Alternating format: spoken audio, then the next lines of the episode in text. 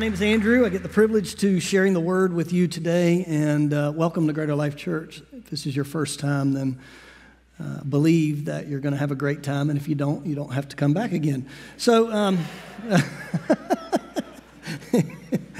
no, in all seriousness, we really do appreciate you choosing to worship with us today, and it's funny the greeting. Um, thing that we did uh, this morning. It, we really probably could do that for like 30 minutes and no one even know what we're doing. But uh, Eric uh, makes us stop early and get back into the service. So, anyway, God bless you. Are you ready for the word? Aren't you thankful that the word is powerful? It's light, exposes things in our lives that need to be exposed it's life, the dead things in our lives that we need to remove and to take out of our life. The Word has a way to bring us to the knowledge of what those things are. This sermon today could be preached in about 30 seconds, but I want you to get your money's worth, so here we go. Really, because today's message is simply that the message. Our sermon series is One Church. Last week we talked about the mission of the church. Today it's the message of the church. Who better to bring the message of the church to remind us what that message is than the head of the church, Jesus Christ? So there's two simple statements that I'd like to bring to your attention.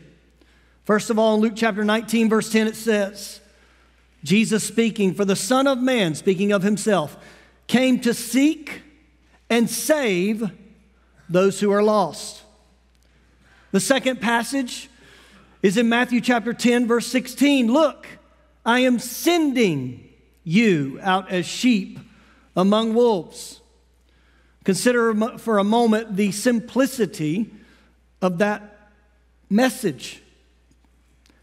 Church leaders for ever since the beginning of the church, thousands of years, have done good in some cases, but sometimes have done bad in adding and complicating the message that the church is supposed to preach. Seek, save, send. It's pretty simple, right? Jesus wants us to give a gospel that can be understood. Certainly, I can tell you that there are nuances and layers of any number of studies that you could get into. Can I tell you, my experience in Bible college was a great one. But you also need to know that after those years of Bible college, I walked away feeling stupider than I was when I went in. There is something about studying the Word of God that helps you see how much is in here. But can I tell you, you can talk to someone on the street, you can talk to someone who doesn't know Jesus, and in just a few moments, you can help them understand the message that Jesus came to seek, to save. And I'm talking to you today because he sent me, right? Would you pray with me before we get into it? Lord Jesus, have your way. Holy Spirit, move in our hearts. And Lord, for those in here today that do not have a relationship with you, may the primary function of this message be one that invites them to begin that today. May those that have a relationship with you be reminded what the message is all about and how simple it is. Today, God, we acknowledge that it is all about Jesus. Help us. Help me. In Jesus' name, amen. My wife Kelly is working today. She works for Wingate. They're receiving over a thousand students today, so I am here today unsupervised.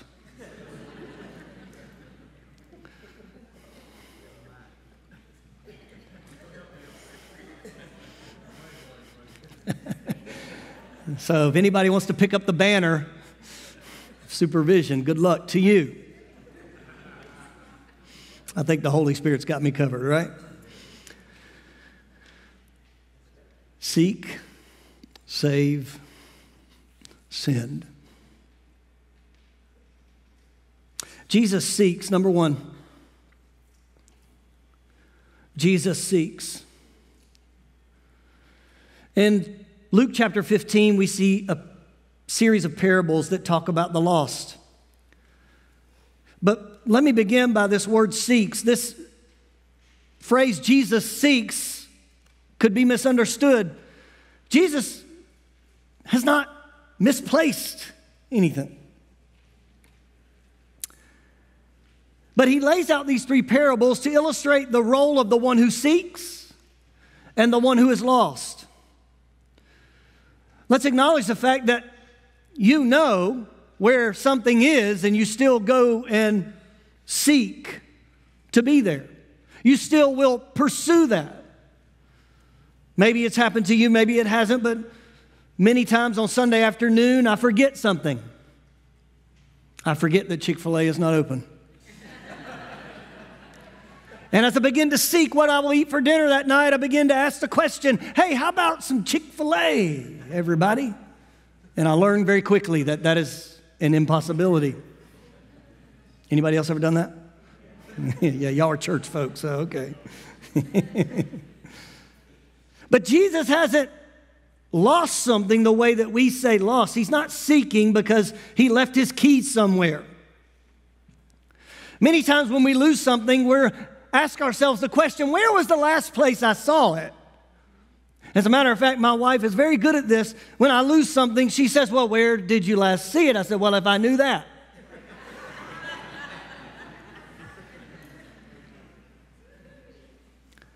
my mother did the same thing. Many of you have an experience where someone has asked you that question.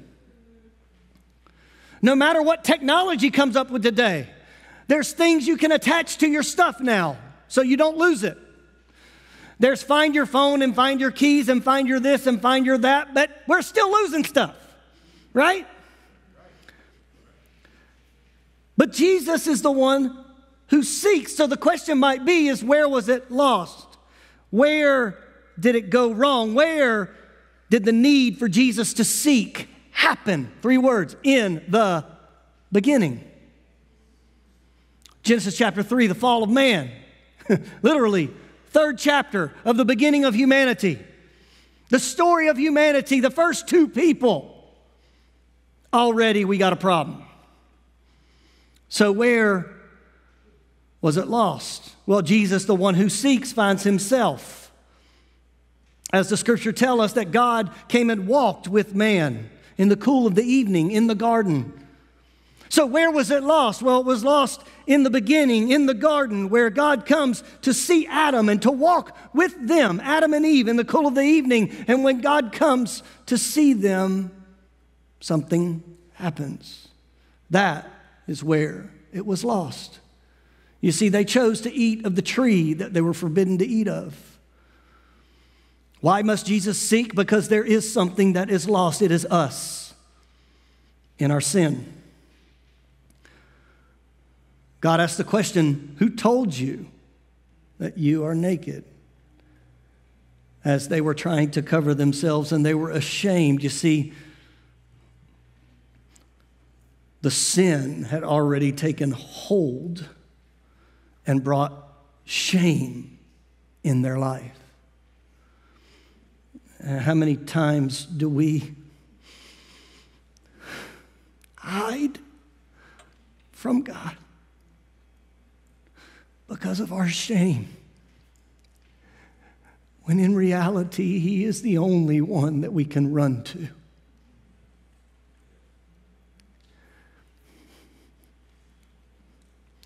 Why did Jesus have to seek? Because we are lost. There was no sin before humanity. God made perfect creation. Yet humanity had lost their way, they had lost their relationship. Jesus came upon this earth to remedy that, to restore a relationship with us and the Father in heaven. These three parables lay out what Jesus seeks and how the one who seeks and the one who is lost play different roles. First of all, Luke chapter 15, verse 3 through 7, we find the lost sheep. It'll be on the screen. The lost sheep. So Jesus told them this story if a man has a hundred sheep and one of them gets lost, what will he do? Won't he leave the 99 others? in the wilderness and go to search for the one that is lost until he finds it. And when he has found it, he will joyfully carry it home on his shoulders. When he arrives, he will call together his friends and his neighbors, saying, Rejoice with me because I have found my lost sheep. In the same way, there is more joy in heaven over the one lost sinner who repents and returns to God than over the 99 others who are righteous and haven't strayed away. You know, in my early, in my teenage years, I used to have this little ting of jealousy at this passage of Scripture. And I thought to myself, well, there's so much celebration for the one that is lost and then found, then maybe I can wander and be found and have a party. You see, one thing you need to know about me is I like attention. So, as a teenager, if I go over here, and then maybe I say, oh, well, I shouldn't have been over there. Here I come. But you, you, oddly enough, my parents didn't have that sense of celebration.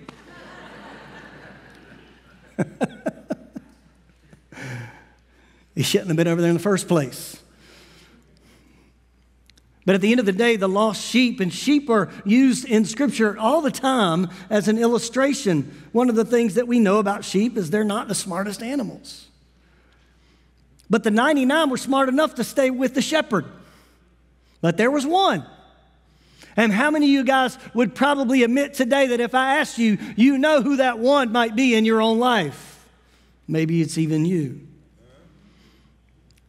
that felt like for they they could figure it out on their own.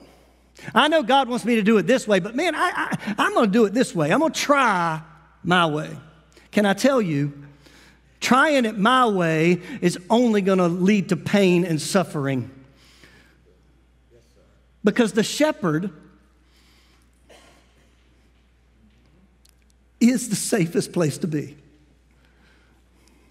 The great shepherd leaves, it says, I, I, want to draw your attention to something that I believe the Lord is saying in this lost sheep passage. I believe that the Lord wants us to see the heart of God. Hear me. After the nation of Israel. One of the most heartbreaking modern issues today that the scripture talks about all the time is that the nation of Israel, which is the nation of the covenant with God, refuses to accept Jesus by and large as the Savior. Now, there's the exception to those rules Messianic Jews, completed Jews, whatever you want to use as far as terminology, but at the end of the day, Jesus is talking to a bunch of Israelites, religious leaders. The sheep wandered away. They were once in relationship with the shepherd, yet they wandered away. Humanity had an intimate relationship with God in the garden. They walked away from him. But the great shepherd came to the garden to seek the wanderer. He came down to earth to make way for the one that was lost. The Bible uses Adam as the picture of a human condition, lost condition. The shepherd alone went to recover the sheep that was lost. I, I, want, I want us to wrap our head around the fact that Jesus, fully God, fully man, Jesus, the Word made flesh, Jesus, the creator of it all, put on flesh and left heaven to seek the lost. There's, um, there's a, I think, a bad teaching that goes around that God somehow needs us. I don't think God needs us, but I think God loves us because He chooses to. We, we don't complete Him, it's not a Jerry Maguire type of thing. You complete me. He doesn't need us, but He loves us anyway. See, to me, that makes me more thankful than I was before. That He don't need me or anything I got to offer, but he loves me anyway. He doesn't only allow me to live, but he's going to allow me to live in eternity with him because I've chosen salvation. Jesus, the great shepherd, came to seek the lost sheep. And you and I, as believers, or even in this room, potentially unbelievers, that we are grafted into that nation of Israel. We can be a part of the covenant relationship with God. Secondly, the lost coin. Jesus talks about Luke chapter 15, verse 8. Or suppose a woman has 10 silver coins and loses one. Won't she light a lamp and sweep the entire house and search carefully until she finds it? And when she finds it, she will call in her friends and her neighbors and say, Rejoice with me because I've found my lost coin. In the same way, there is joy in the presence of God's angels when even one sinner repents. Catch this. The church uses a woman as a symbol, an illustration, a picture. Uh, the Bible uses a woman as a picture of the church, bride of Christ. So maybe in this passage, as Jesus is saying three different things in these different ways, maybe this passage is what we're called to do to seek the lost coin. The lost coin is a coin. The coin doesn't know it's lost. You with me? One of the things the church does really good at is helping people know where they get it wrong. That's an abomination. That, that, that is evil in the sight of God. You, you are not worthy. You, you, you shouldn't be doing that. You shouldn't be saying that. You shouldn't be voting for that. You shouldn't be doing these things. You, you are lost. But then we fail to offer the solution. Can I tell you, sometimes we don't fail to offer the solution. We don't have any opportunity to offer the solution because we messed up with telling them how lost they are on the front end. You see, my heart has been dealt with this week because I've, I've found that I would be more frustrated with people that are lost because they're lost. What's the matter with them? How could they be so stupid to have that surgery or to make that choice or to do that thing or to live that way. And then you read of the news articles and the problems and the issues and the disease and the pestilence and all these things that are happening, happening to the lost. You read about all of it, and I sit there and I think, well, well, what'd you think would happen if you did that? I know none of y'all feel that way. But God dealt with me.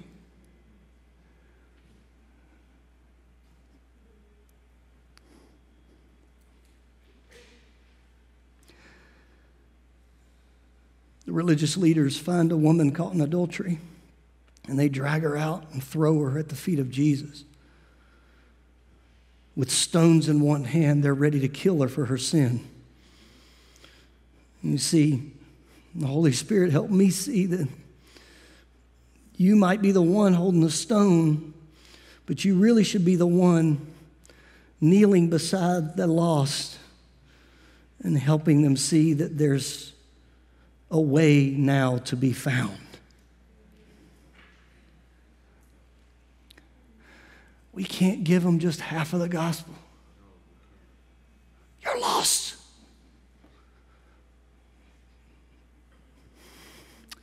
Jesus came to seek even the one who doesn't know they're lost. Church, can we be the one that does what this woman did in this illustration? What did she do? She lit a, light, a lamp. I need to find this lost one. What do I do? I need the light. Who is the light? Jesus is the light because the light begins to expose the most hidden places. The light begins to help us see what we can't see on our own.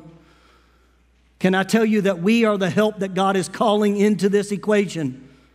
The light is Jesus, but you and I can and should care for the lost. If we don't care for the lost, then who will? Well, Jesus will reach them. How about Jesus used the body, his body, to do the reaching? Thirdly, we find a parable of the lost son. Jesus seeks the lost son. One of the things that I'm amazed with is that you don't ever find Jesus begging anybody to do anything. He, he offers the answers, he offers the solutions, he offers the invitation, but he, he doesn't beg. And so we find this parable of the lost son. The Bible calls it the prodigal son. And, and so we see the son going to his father in Luke chapter 15 and say, Give me my stuff. I want to go live my life. He gets his inheritance, and the Bible tells us that he squanders it. He lives the high life. Can, can I just give a side note for just a moment? Why is it even a saying in our nation to live the high life? Because the high life in this, you know what that means. It's a life of debauchery and sin. And yet we call it the high life. We, we know what that means. He goes out there and he chooses to sin. He chooses to live his life fast and loose. And he finds himself in a pig pen. Here's the thing when he's in the pig pen is when the Bible says he came to his senses. I love this. Because sometimes we pray for people that we're, we're passionate about. We know they're lost. We know they're, they're wandered away from God. We know they don't have a relationship with God. And sometimes, sometimes we'll pray. In this context, it's the one who knows what's right but doesn't do it. We pray that God open their eyes. Can I tell you that their eyes are open and they're still choosing to be rebellious to God? So maybe our prayer can be God, bring them to their senses, whatever it takes. Oh Lord, please don't let anything bad happen in their life, but let them come to you. Can I tell you that God may be the one allowing things to take place, that they come to a spot where they look around and say, What have I done? Why am I living this way? They come to their spiritual senses. And what happens? The son went home to his father. And instead of the father looking at him from a distance and saying, You're not welcome here, you can't come back, the father runs to meet him. You see, Jesus seeks the lost sheep, the one that has wandered away yet used to be a part the lost coin, the one that is lost, yet doesn't even know it, and the lost son that caused a whole lot of heartache and a whole lot of trouble and wasted a whole lot of money and hurt a whole lot of people, yet still, when they turn to come back to the Father, the Father welcomes the Son. It's our tendency, it is, as people, that they've caused too much damage. I hope I never see them again. That, that, that sometimes is our temptation. But can I tell you that you've been saved by grace through faith? And who are you to say that? Had not God reached down and saved your soul, how much pain and suffering you may have caused. This is a heavy message, preacher. Yes, it is. But the message of the gospel is life and death for eternity. Secondly, Jesus saves. I love the, uh, there's another passage, I believe it's in Matthew, in the same uh, scripture, and yet it adds this, this term for, for the Son of Man came to seek and save those who know they are lost those who know they are lost. So let's establish that for just a minute. See, Jesus came to seek and to save those that are lost, and even those that know they are lost. The lost has a category. It looks like this going to hell. They all have the same location for eternity. And it should bother us, church. Because if it doesn't, then what are we even doing? We put on our little flannel shirts and our color matching shoes.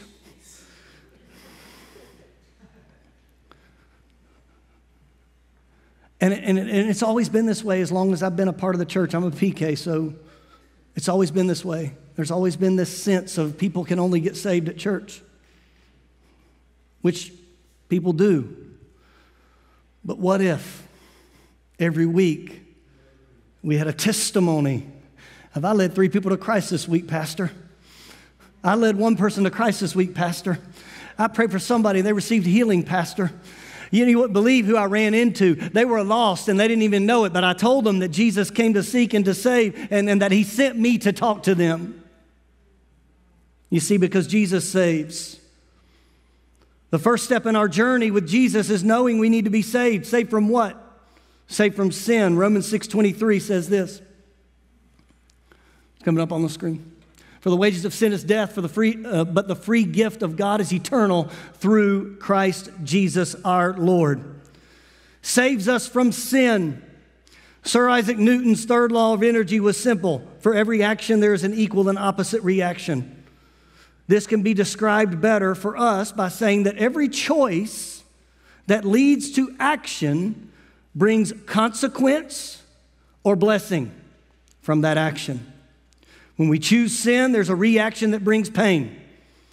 It brings distance from God, and ultimately, it will bring death and eternal punishment. This is something that we need to be saved from. All of us would have been dead in our sin had not Jesus died upon a cross in our place. Jesus saves us from sickness. There's a saying that I read recently that all sickness is a little death. All sickness is a little death. You see, before sin entered the world, there was no sickness. There's another uh, saying that I believe it was John G. Lake, who was a healing evangelist, said that every miracle needs another miracle. So, what that means is God may heal your body today, but you're going to get sick again. But there's coming a time. There's coming a time that we realize that Jesus saves from sickness for all eternity. That this broken, busted up body will be replaced with a glorified body, and we live forever with Him healthy. Not gaining weight. I'm just throwing that extra one in there for you.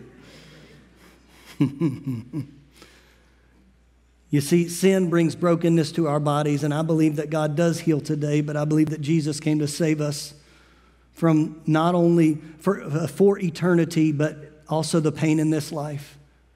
I also believe that salvation has implications, not in, just in heaven, but here today. Finally, Romans chapter 12 lays out what Jesus saves us from, and that's called slavery slavery to sin. Romans chapter 6, verse 12. Get ready, this is powerful. It preaches for itself. Verse 12 says, Do not let sin control the way you live. Do not give in to sinful desires. Do not let any part of your body become an instrument of evil to serve sin.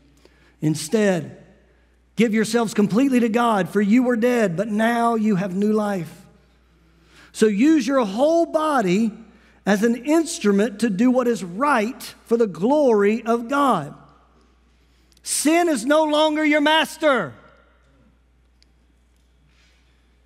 For you no longer live under the requirements of the law. Instead, you live under the freedom of God's grace.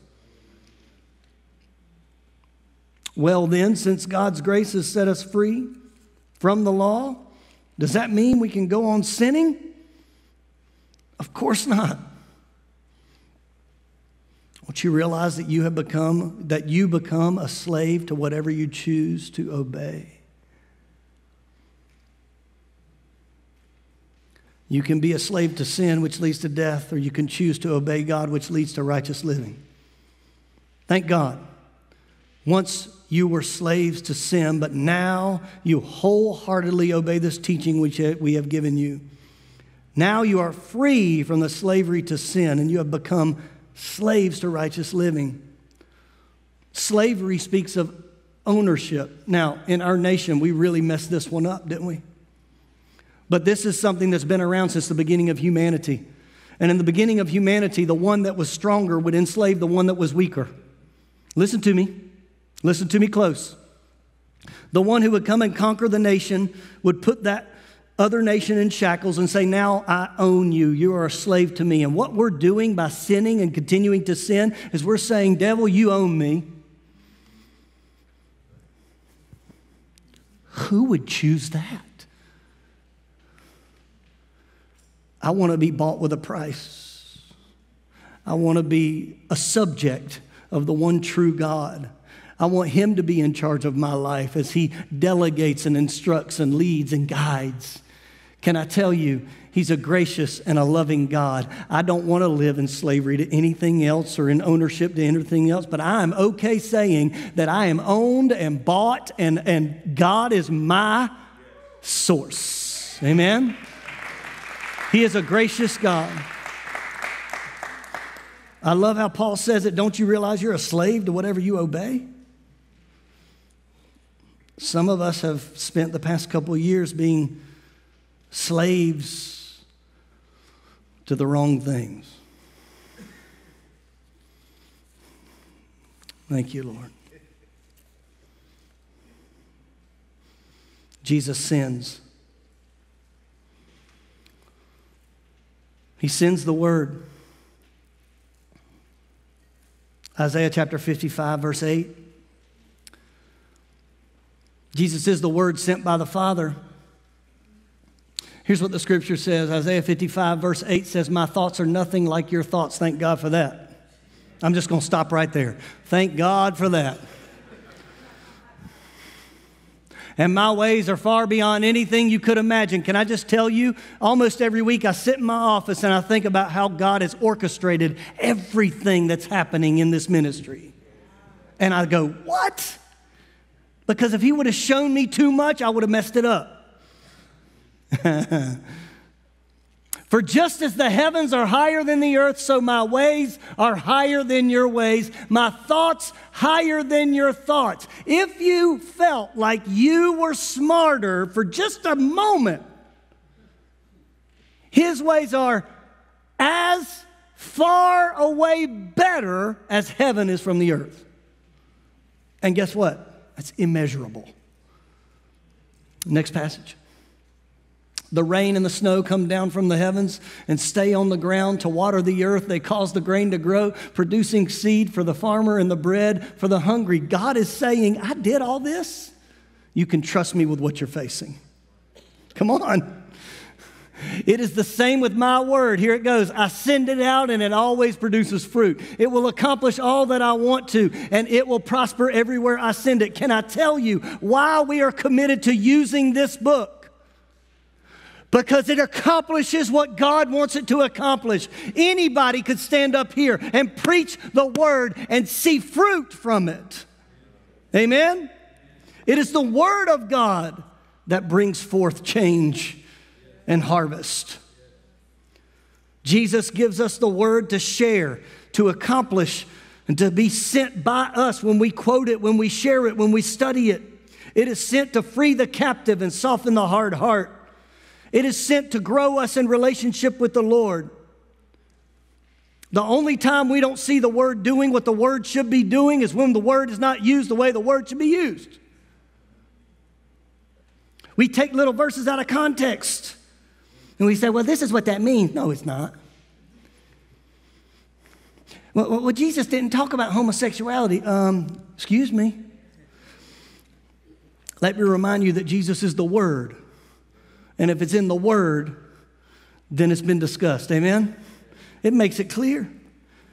There is a better way, there is a right way, there is a God kind of way for us to live. Jesus seeks, He saves, and He sends. He does not need your help with your own opinions. The gospel is powerful enough. Jesus sends the disciples. Luke chapter 9, Luke chapter 10, there's two instances where Jesus sends the disciples out 12 in one case and 72 in another, but both have this in common. He sends them out with authority. He says, You're going to go in, in my authority, and you have the authority to cast out demons and to heal the sick. And then they run back. When they get back, Jesus, you're not going to believe it. Everything you said, we did. Told you. I gave you the authority. But he also told them this, and I want you to hear this, people. He said, There will be some that accept you and bless you, and then there will be others that reject you. And so, what he said is, Those that accept you, then enjoy that. Those that reject, reject you, beg them to accept you. Did he say that? No. Those that reject you, move on. Amen? My Bible says that He's the God of the harvest. You know what that means? That means it's up to Him who's going to respond and who's not. It's up to us just to be obedient to share the gospel. Finally, Jesus sends the Holy Spirit. Matthew chapter 3, verse 11 says that Jesus is the one who had baptized with fire and with the Holy Spirit. This is the reason why we pray to receive the Holy Spirit. We are reminded that it is only by the work of Jesus we have access to the infilling and abiding presence of the Holy Spirit in our lives. We must be encouraged today that while Jesus is sending us into the world, we are not alone. We have the power of the living God residing in us. In us. The Holy Spirit, our advocate, our helper, our enabler to do great and mighty things. Three years ago, we had our first Sunday in this building. The first message that we preached was Jesus saves. Because that is the message. It's simple. Here's what I want you to know. Here's the question Do you have a relationship with God? If immediately you, there is a yes within your spirit, then awesome. There's two other answers that you might have in your mind right now. One, I don't know. The other, no. Can I tell you that I don't know and no are the same answer? Because if you don't know if you have a relationship with God, then you don't have a relationship with God. Somebody in here is going to be changed for eternity. Come on. I know it. I believe it. I've prayed for it. I just want to share this with you. For the past two Sundays, we've given an invitation. And after each service, I've found someone after the service that said, You were talking to me, Pastor, and I didn't move. So I'm just sharing with you be obedient to what the Lord says because He wants to do something in your life but He may use your faith, your act of humility to come forward to build the faith of another. It's hard to make that response. The prayer team's going to come and be in place, and I want to go back to that question Do you have a relationship with God? Pastor Anthony and Sheila, right here. Ben and Grace right here. Victor, Linda right here. Do you have a relationship with God? If it's a yes, awesome. If it's a I don't know or if it's a no, then here's the opportunity.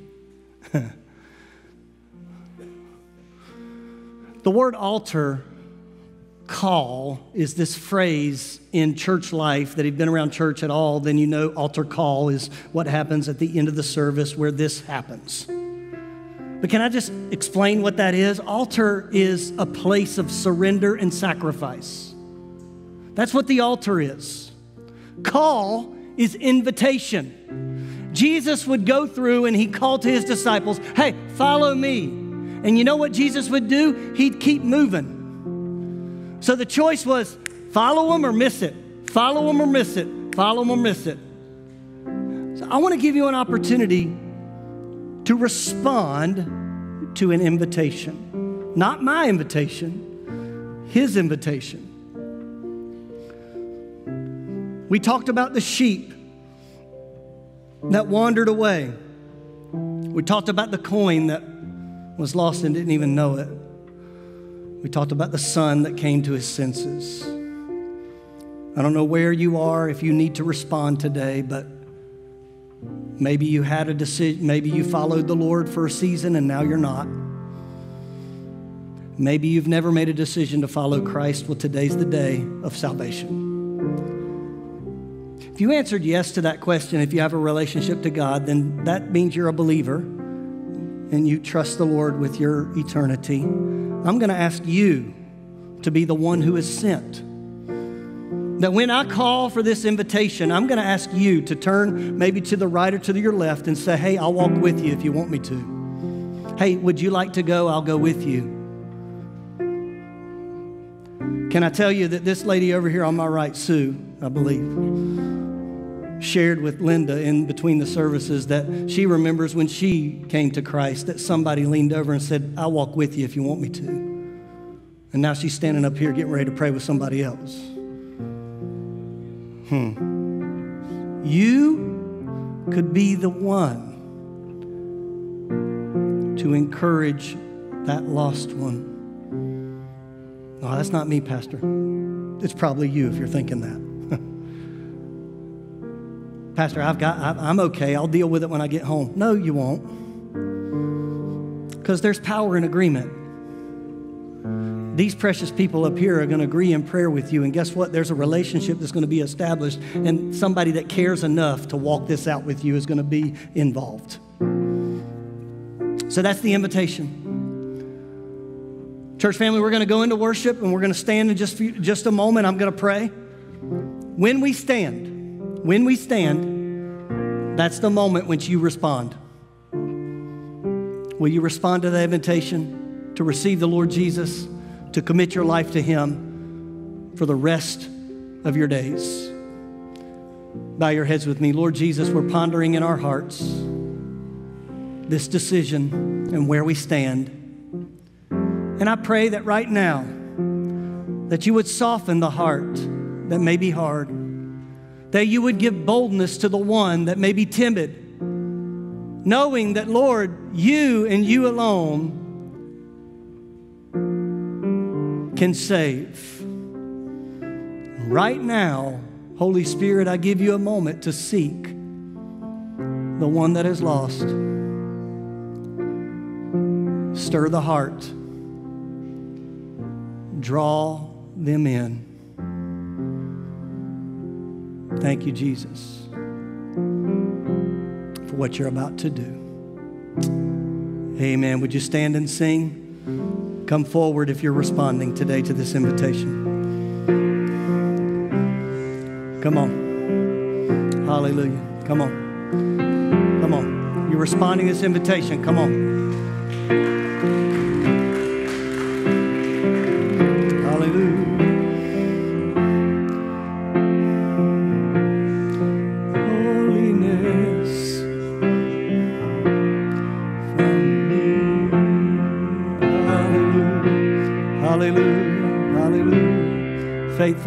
Come on, sing.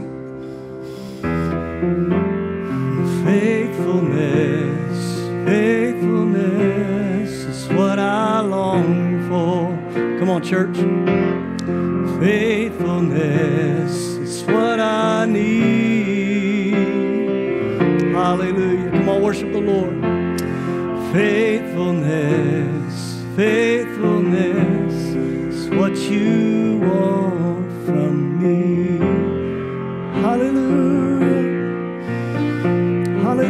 Come on, sing.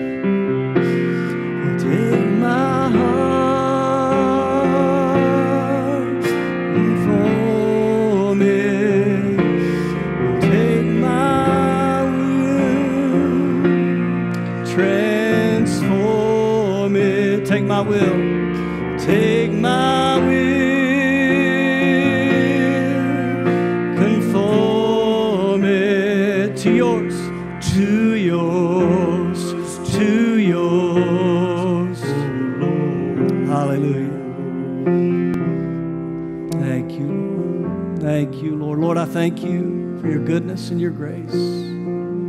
I pray, God, that you would have your way in our hearts, in our lives. Thank you for the response. And God, may you be with us. May you send us to the one that's lost. In Jesus' name, amen and amen.